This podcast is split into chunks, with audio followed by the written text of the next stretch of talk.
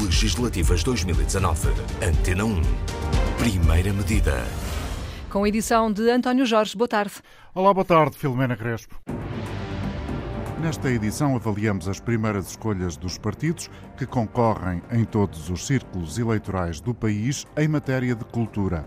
Esse imenso mar onde navegam as artes das letras, as artes do palco, da música, esse território onde os sons ganham asas para transformar os nossos dias em dias mais ricos. Navio de espelho não navega, cavalga seu mar é a floresta que lhe serve de nível. Ai, que prazer não cumprir um dever. Ter um livro para ler e não o fazer. Ler é maçada, estudar é nada. O sol doira sem literatura. Vamos lançar mais de 40 livros. Não são palavras vãs. Carta que te deixo. Para que é que inventámos as balanças?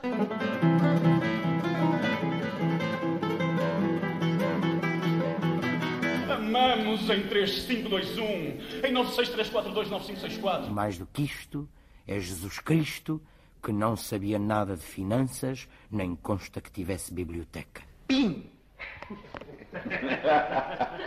Quais as prioridades das forças políticas para a cultura? Nesta edição de Primeira Medida, o convidado é o coreógrafo Rui Horta.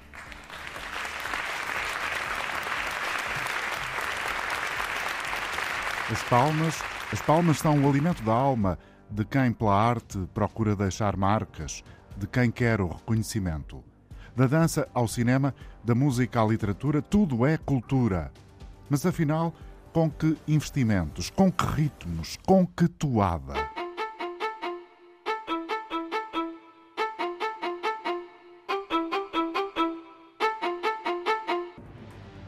É uma frase batida e vem-nos à memória a cada dia em que nos batem à porta com a responsabilidade de escolher os representantes dos portugueses na Assembleia da República.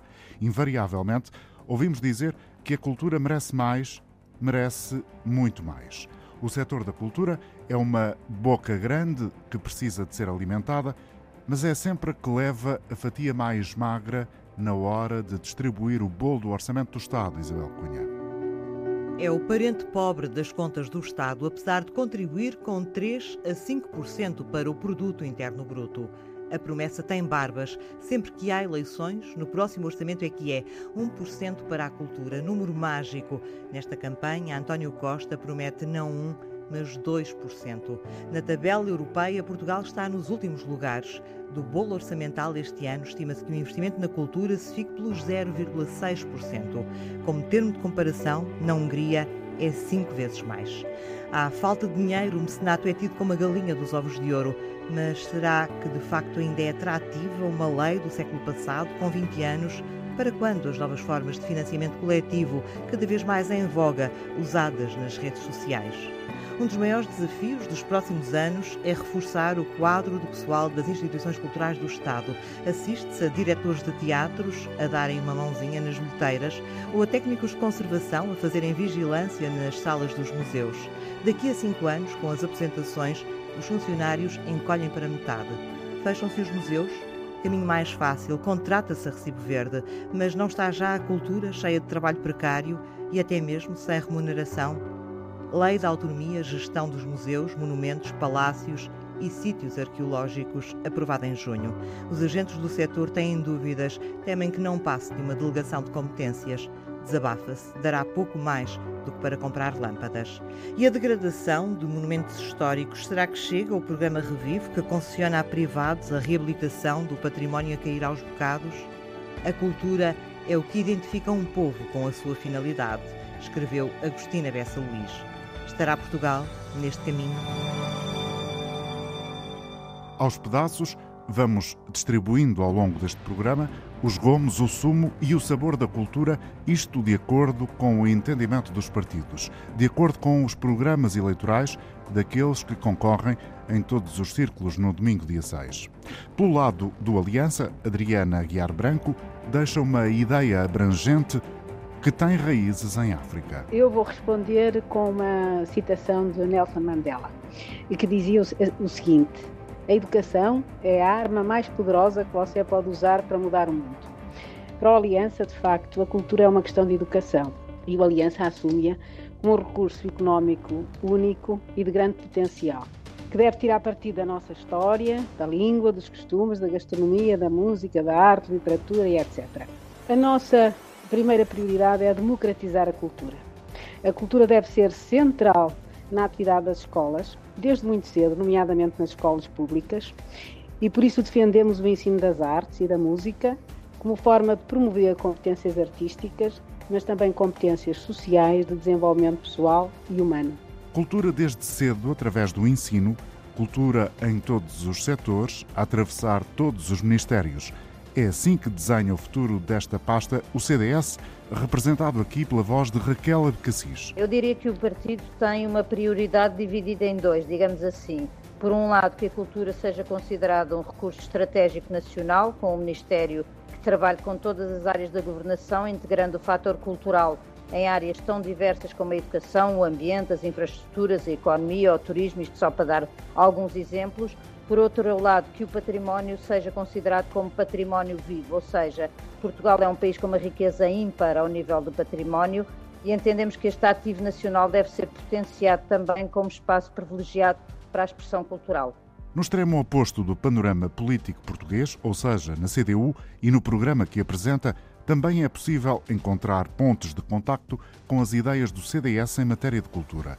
A CDU quer o Ministério a receber efetivamente 1% para dotar o país de um efetivo serviço público de cultura, como explica Ana Mesquita. Portanto, sem comunicação social, sem contar com rubricas dispersas do orçamento do Estado, sem contar com verbas de, de, do orçamento das autarquias.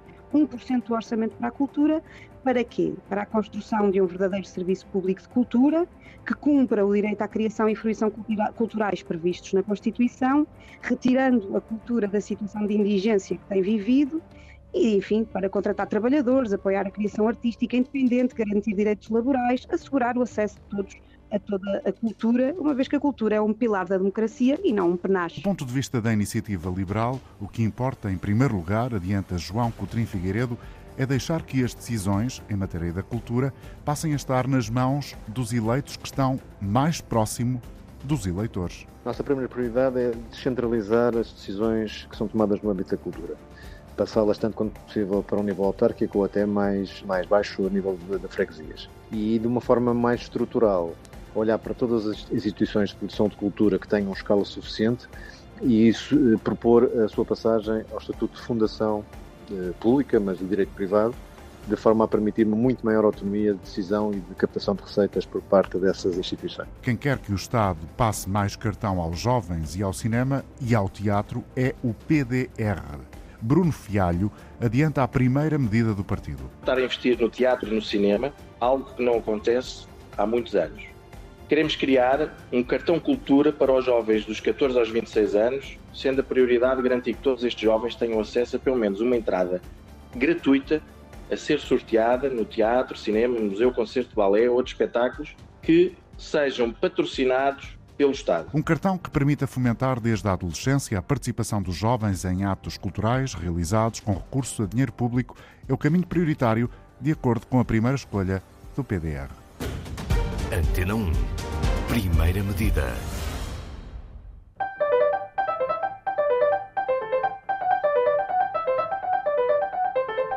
Já vamos ouvir as primeiras notas de Rui Horta, coreógrafo, nosso convidado nesta edição da primeira medida, dedicada à cultura. As notas de Rui Horta a propósito das ideias que já aqui ouvimos. Boa tarde, Rui Horta. Obrigado por estar connosco na Antena 1. Pedia-lhe, em primeiro lugar, um diagnóstico da cultura em 2019. Uh, eh, boa tarde. Um, de facto, uh, nós temos uh, quatro anos que não foram fáceis para a cultura nesta última governação, com mudanças de ministros, tivemos três ministros durante este tempo e, portanto, houve muita instabilidade. Foi um setor que viveu imensa instabilidade, o que nos surpreendeu a todos, porque havia uma enorme expectativa. Um, e, felizmente no último ano, com a ministra Graça Fonseca, e se me pergunta 2019, eu terei que falar, portanto, da última ministra e da, das últimas, digamos, de, desta última fase, de facto, as coisas. Entramos uh, numa velocidade cruzeiro, com mais organização e estabilidade. Sim, foram, foi um ano em que houve mais. Uh, ação um, em que nós vimos resultados, em que houve verdadeiramente vontade de fazer coisas, de fazer avançar dossiês que estavam parados, mais pragmatismo e, por exemplo, para ter uma ideia, foi a primeira vez em 15 anos ou mais que os concursos, por exemplo, dos projetos bianuais do teatro, da dança, etc., saíram um, a tempo e, portanto, uh, durante década e meia saíram sempre atrasadíssimos. Em Mas, junho, por exemplo, foi aprovada a Lei da Autonomia de Gestão dos Museus, Monumentos, Palácios e Sítios, mas uh, há quem desconfie que esta lei, conforme ouvimos aqui já neste programa, sirva uh, pouco mais do que comprar uma ou outra lâmpada para estes lugares. Bom, não, não, sendo a minha especialidade, eu devo dizer que, apesar de tudo, nos últimos anos os, museus tiveram uma enorme, um, uma enorme progressão com os, com os, serviços educativos, com toda a ação cultural que fazem os museus. Os museus são sítios vivos hoje e aumentaram muito o número na última década de, de, dos visitantes dos museus. O que eu penso é que esta autonomia tem que ser seguida de um grande apoio, apesar de tudo, do Estado Central. E a, e a, a grande crítica que eu faço e continuo a fazer é que o nosso orçamento da cultura, como dizia há pouco a Ana Mesquita da CDU, que este Ministério receba 1% mesmo, ou seja, sem contar com a RTP, que é parte do orçamento, sem contar com as autarquias que fazem o seu trabalho, o poder local tem compensado, de facto, nas últimas décadas, esta desorçamentação do Estado. Nós vimos um Estado que antes chegou a investir há cerca de 20 anos atrás a 7%, 6%, e, e hoje está nos a 6%, não, desculpe, 0,6%, 0,7%, e veio a descer para um terço disso, já tivemos 0,1,5%, estamos em 0,2,5%. E como termo de comparação, é a Hungria, por exemplo, investe cinco vezes mais que o Estado português em cultura. Eu, por acaso, conheci esses números e fiquei muito espantado, uh, porque tenho um, muitos contactos na Hungria e, e, isso não se faz sentir na ação cultural. Eu penso que esses, esses dados que são do Eurostat são dados que englobam, inclusive, a questão da religião, inclusive o desporto, etc. Portanto, eu não creio. Porque que... tudo é cultura. Sim, eu, mas eu creio que a ação cultural que nós estamos a falar, que tem mais a não ver... Não é a mesma coisa. Não, não, não. Não é a mesma não, interpretação não. que damos cá. Não, não é. Rui Horta, ouviu já algumas uh, primeiras medidas escolhidas pelos uh, partidos, pelas forças políticas que já escutamos. Vai uh, também mais adiante ouvir as respostas concretas à pergunta que o Rui Horta fez, ao desafio que o Rui Horta aceitou da Antena 1 de formular uma pergunta dirigida às forças políticas que concorrem às legislativas de 6 de outubro. Mas antes disso, gostava de o ouvir não sei se num da fascinante ou numa volta mais lenta, algumas eh, considerações suas sobre as primeiras medidas que o primeiro lote eh, de escutados, digamos assim, de intervenientes nesta emissão já aqui trouxeram. É assim, em termos de medidas, quando nos são ditas, são muito interessantes. Depois a questão é que isto, no fundo, não faz parte do discurso político e da estratégia política quando chega ao, ao plano de governação. Mas uh, o que a Aliança diz, pôr a cultura dentro da educação, em que em, a cultura na escola, é claro que é essencial para o pensamento crítico. O que o CDS uh, eh, diz é que a cultura deve premiar todas as áreas da, da, da, governação. Claro que faz sentido e que o património seja, seja vivo. É evidente que o património tem que ser vivido e, e tem que criar essa empatia também. A CDU parece muito clara nos seus propósitos e, portanto, já, já há pouco referi. A iniciativa liberal parece-me muito estranha esta questão da descentralização ao nível das autárquicas e das freguesias. Eu vivo numa pequena cidade de província, Montemoro Novo, que tem um projeto cultural fortíssimo. O seu espaço do tempo? O espaço-tempo e a minha Câmara tem um projeto cultural muito forte, mas nem pensar que uh, o Poder Central se possa ausentar da, das grandes metas estratégicas da cultura, isso seria terrível. E em relação ao PDR, parece muito interessante esta proposta de Bruno Fialho, que falou da, do tal cartão cultural. Uh, sim, os miúdos gostam imenso de cartões. Portanto, é assim, as medidas são interessantes, depois quando as pessoas chegam ao poder é que, elas, é que são elas, não é? O problema é que as palavras não podem ser vãs, como já se ouviu aqui numa parte da introdução deste programa. Seguimos então para as primeiras escolhas das eh, forças políticas na área da cultura, as forças que ainda não escutamos.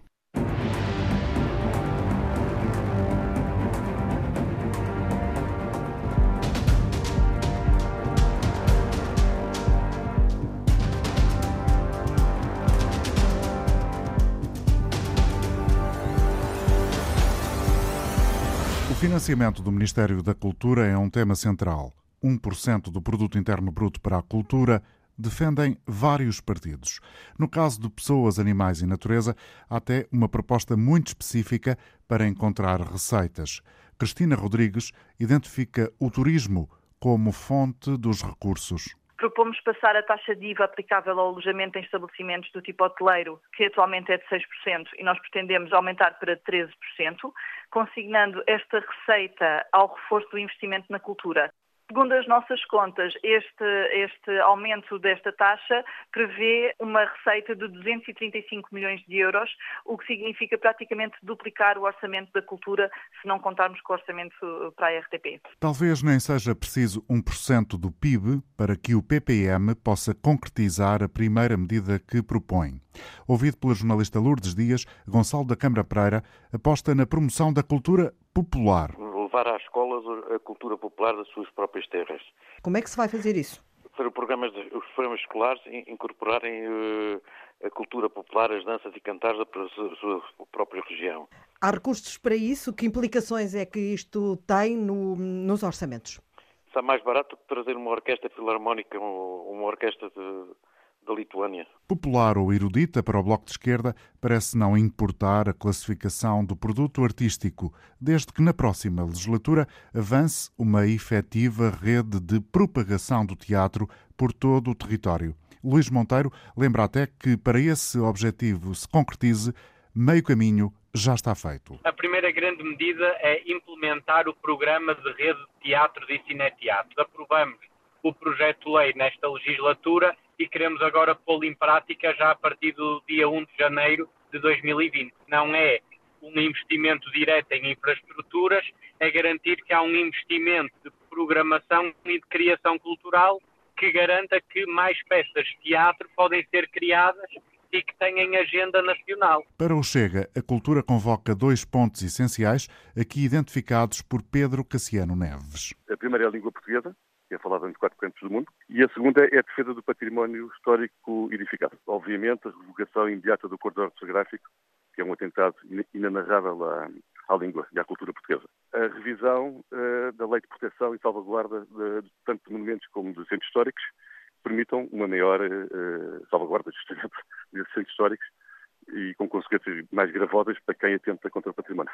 Uh, eh, 1% do orçamento nacional do Estado, acho que devia ser destinado à cultura, esse é o mínimo, 1%.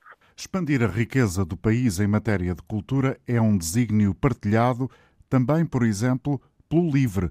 As ideias deste partido coincidem com outras que já ouvimos nesta edição. Desde logo, o LIVRE converge ao reivindicar 1% do produto interno bruto e também, como diz Safa Adib, numa ação transversal do Ministério da Cultura. Nós temos que repensar toda a concepção de cultura no sentido de cruzar o seu orçamento, a sua programação em rede de equipamentos com as áreas de educação, da coesão. Na área da educação, entendemos que o ensino artístico nas escolas deve ser promovido, estabelecendo uma maior relação entre as escolas e os espaços culturais públicos, como as bibliotecas, os museus e os teatros. Museus, teatros e cinemas, onde pode ser vista a criação nacional. Por exemplo, na área do cinema, onde há êxitos recentes de público e crítica, como são os filmes Variações ou A Herdade.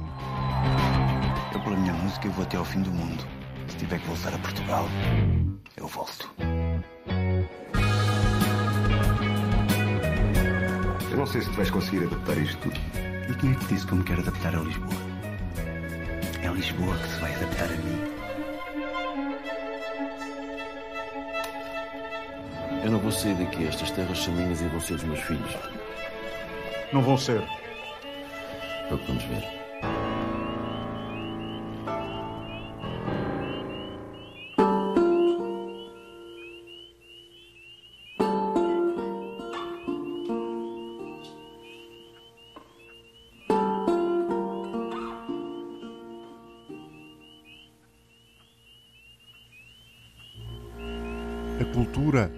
Afirmava Agostina, é o que identifica um povo com a sua finalidade. Seja aqui ou no fim do mundo. A cultura faz dançar o espírito, voar a imaginação daqui até à lua e mais além. Come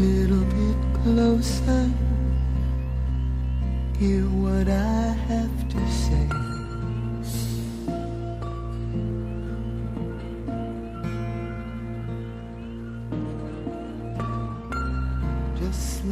children sleeping, we could dream this night. Conhecer, saber, experimentar. A cultura é uma viagem de transformação. Só de te abraçar sinto que a música altera-me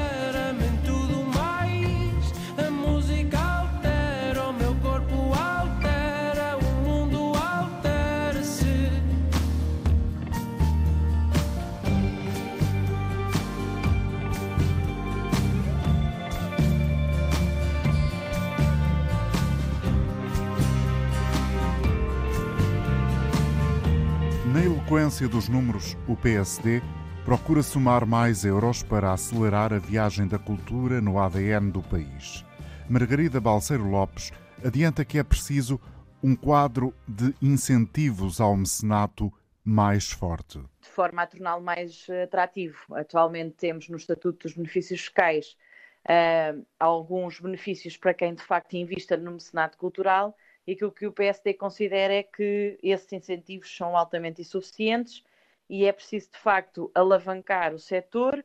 É também, obviamente, necessário aumentar aquilo que é o orçamento geral do Estado para a cultura. Nós achamos que o financiamento da cultura se pode fazer também através da sociedade civil, através de entidades privadas e, portanto, achamos isso, aliás, altamente enriquecedor. Não se deve colar a cultura à ideologia, defende o PSD.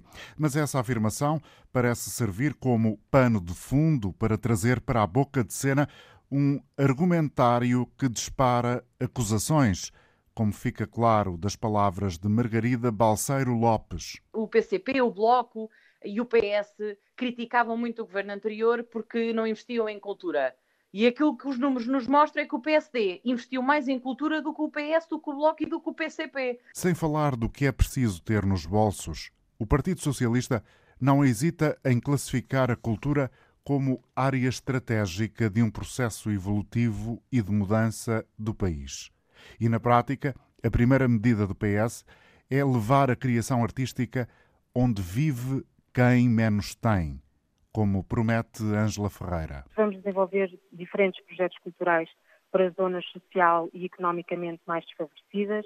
Vamos criar uma rede de exibição de cinema em monumentos e redes de cineteatros, em articulação com festivais de cinema nacionais. E vamos promover uma articulação entre territórios e artistas, de forma a que estes consigam instalar, em articulação com os municípios, em equipamentos ou espaços que estão vazios por todo o país. José Cruz projeta aqui a prioridade para a área da cultura do PCTP-MRPP. lutar e tudo fazer pela divulgação, a salvaguarda e o desenvolvimento da cultura popular revolucionária em primeiro lugar. Essa é a nossa prioridade. O PNR, por Ricardo Grosso, tem na ponta da língua a resposta sobre qual é a prioridade do partido em matéria de cultura. A nossa primeira medida passaria pela eh, imediata e total revogação eh, do acordo ortográfico, do tenebroso acordo ortográfico, aberração e num, total caos eh, linguístico. A primeira medida sobre cultura. O segundo de um conjunto de 10 temas de governação que a Antena 1 apresenta a esta hora, até sexta-feira da próxima semana, com um convidado em estúdio, um convidado que desafia as forças políticas com uma pergunta e analisa também um olhar crítico às propostas que aqui vamos ouvindo.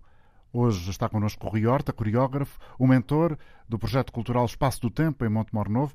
Rui Horta, ouvíamos agora este violino.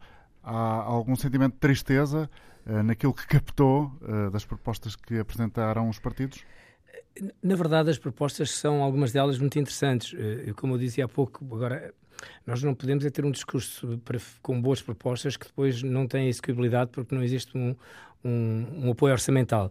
Eu, antes de tudo, queria só chamar a atenção que tem-se falado em 1% do PIB, e não é 1% do PIB, é 1% do orçamento de Estado. É isso que nós reivindicamos, que os partidos alguns deles reivindicam. O PCP quer para já 1% do, do orçamento. orçamento de Estado Exato. e depois, uh, com a passagem do tempo, 1% do produto interno bruto. Pois, porque no produto interno bruto nós produzimos muito mais que isso. É muito mais o Não, valor. é, é 3, 4, 5%, se pusermos aquilo que são consideradas as indústrias culturais, a televisão, a publicidade, o estudo do António Mateus, do, do Augusto Mateus há uns anos atrás apontava já para 2,4, 3%, ou seja, nós estamos acima da média da Europa.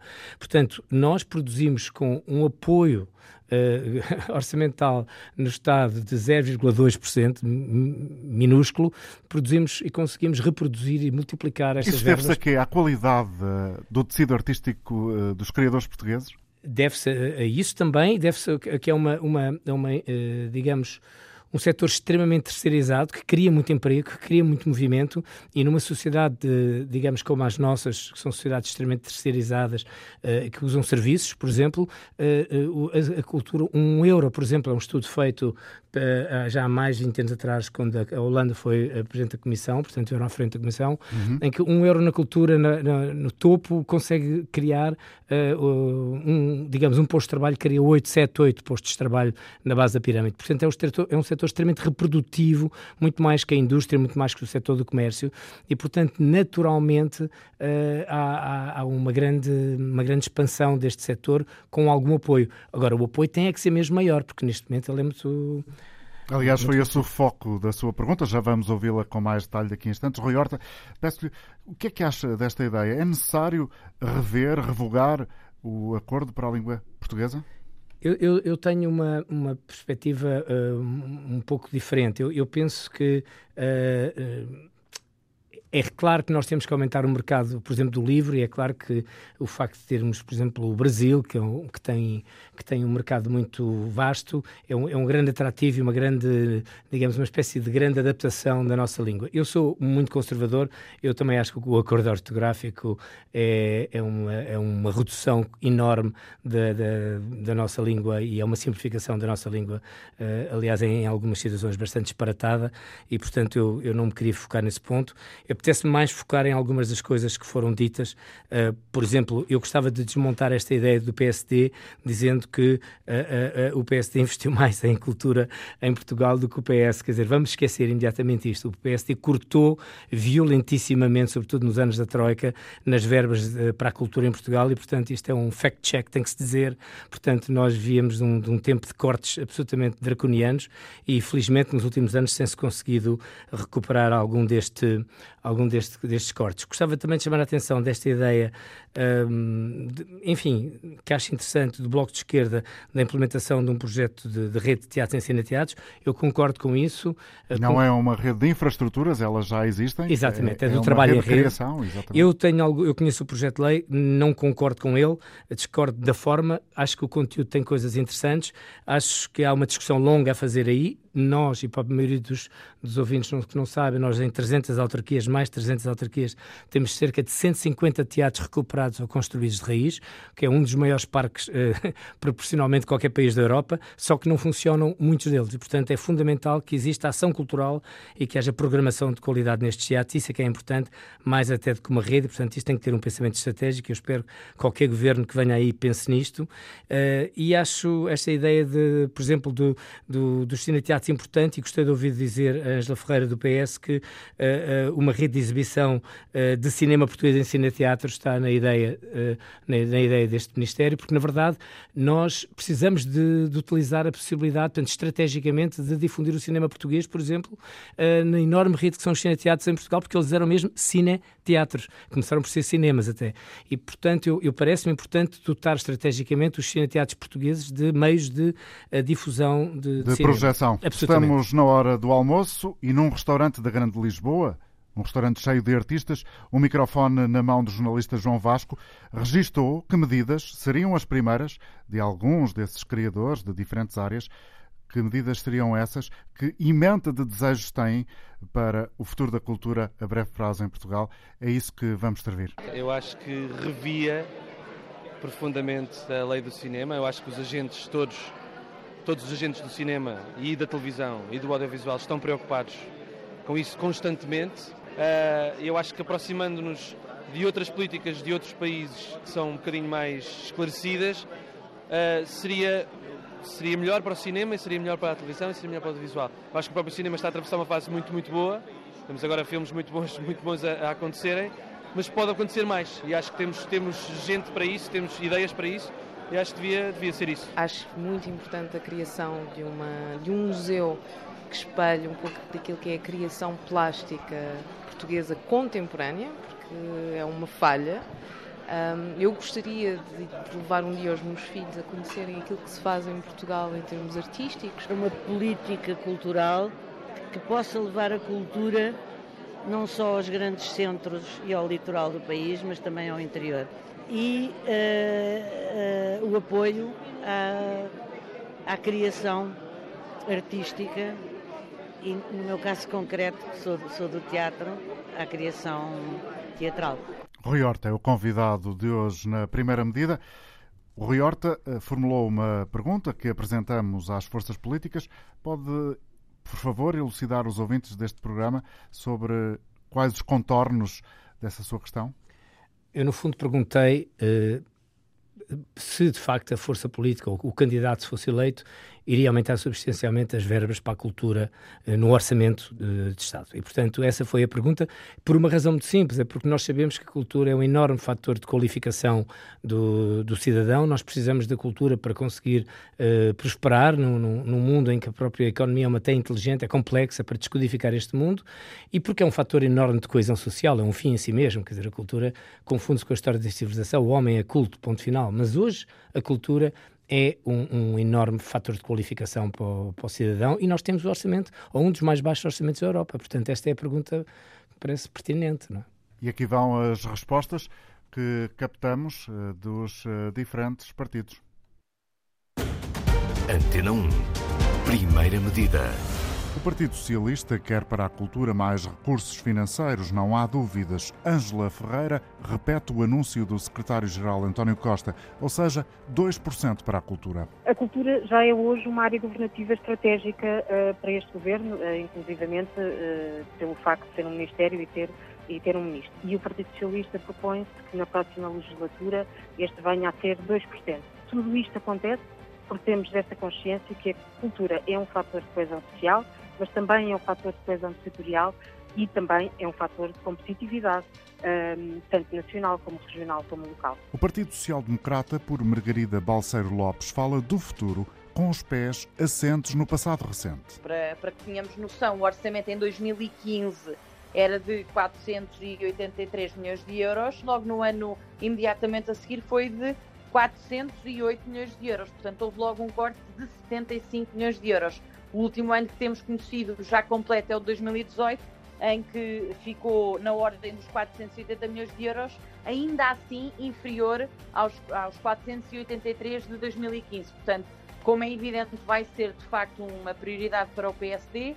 Um, a cultura, mas eh, também tem de ser uma prioridade na, na, definição daquilo que é o Orçamento de Estado. Rui Horta perguntava se as forças políticas pretendem aumentar decididamente o orçamento da cultura a CDU esclarece, no mínimo e de imediato, 1% do orçamento do Estado para a cultura. E depois, como afirma Ana Mesquita, 1% do produto interno bruto. Rumo a 1% do PIB, para que efetivamente aquilo que são uh, os nossos direitos nesta área, de todos nós, de todo um povo, possam ser respeitados. Raquel Abcacis, do CDS, responde a Rui Horta com a necessidade de um reconhecimento orçamental da cultura. A questão que o Rui Horta levanta é, de facto, a questão da cultura. A cultura é educação, a cultura é saúde, a cultura é turismo, a cultura é muitas coisas, desde que saibamos uh, utilizar a expressão cultural para todos estes efeitos, porque a cultura não é só ir ao teatro, não é só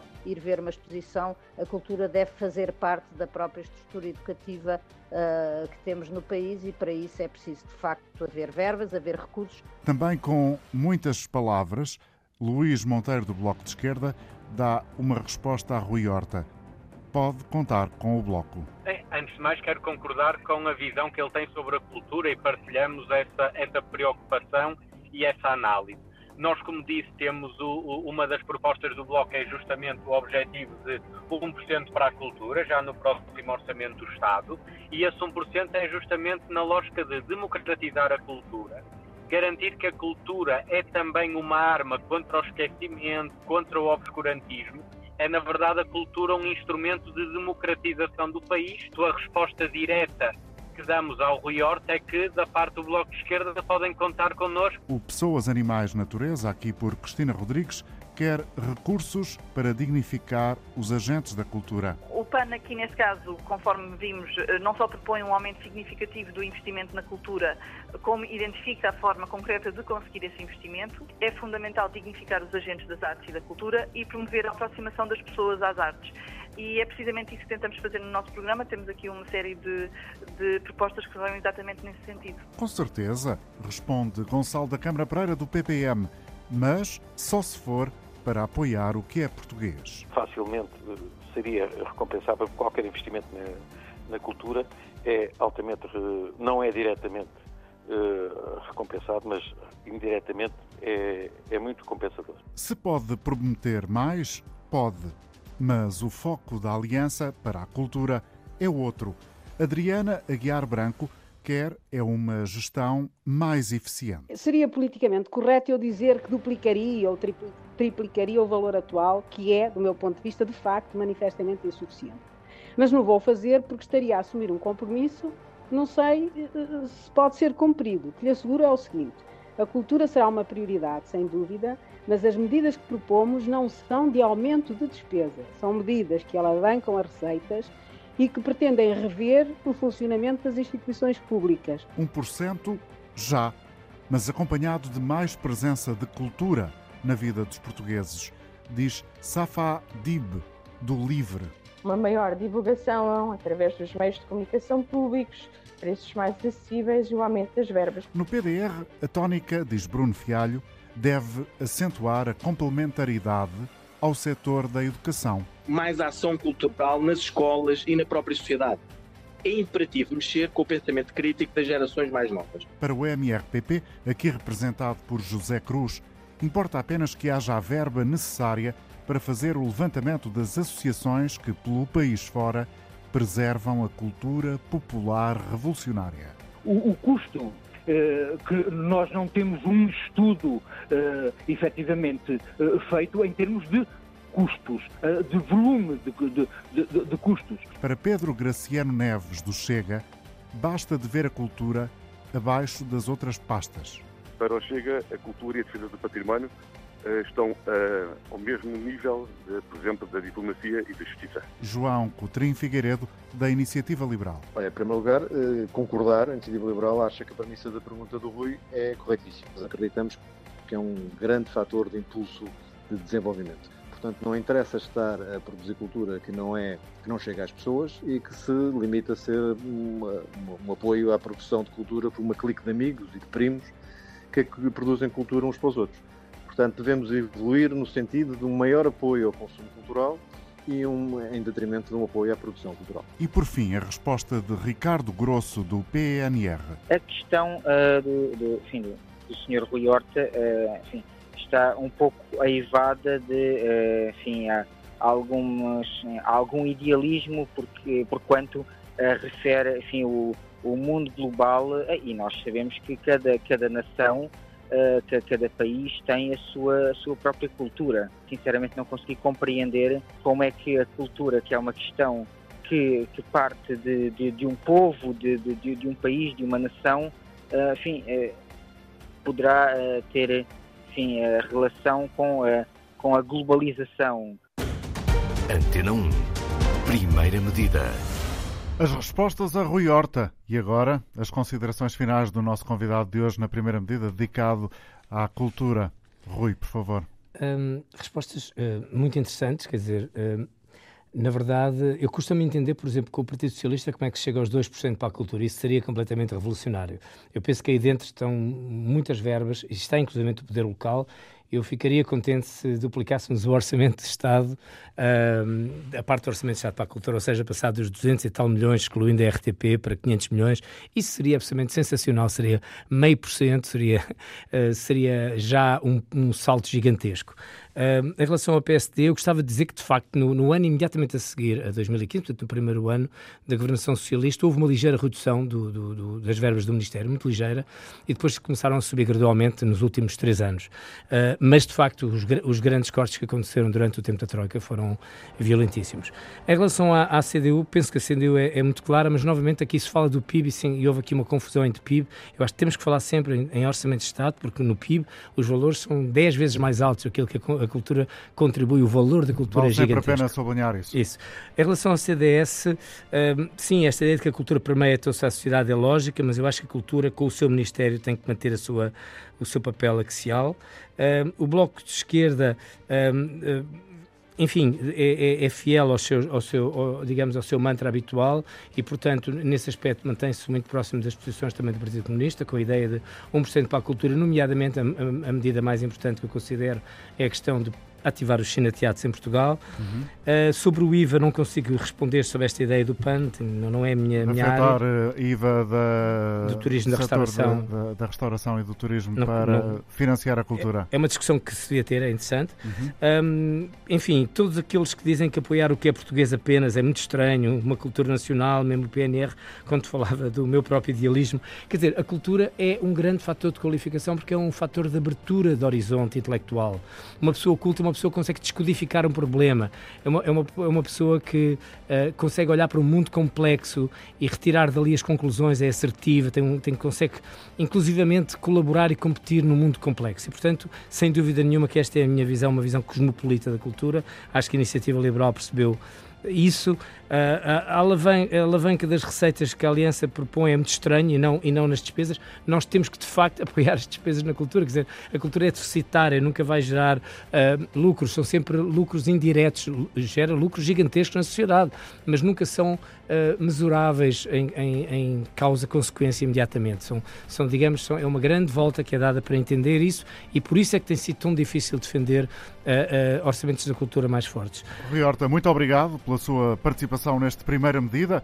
O coreógrafo Rui Horta hoje conosco no programa dedicado à cultura, que teve a participação dos jornalistas Lourdes Dias, Marta Pacheco, Rosa Azevedo, Carla Pinto, Isabel Cunha, Alexandre Madeira, Luís Peixoto, Nuno Moura João Vasco, sonoplastia de Alberto Cardoso, Edgar Barbosa e Rui Fonseca.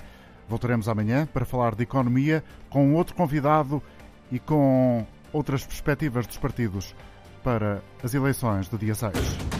Antena 1. Primeira medida.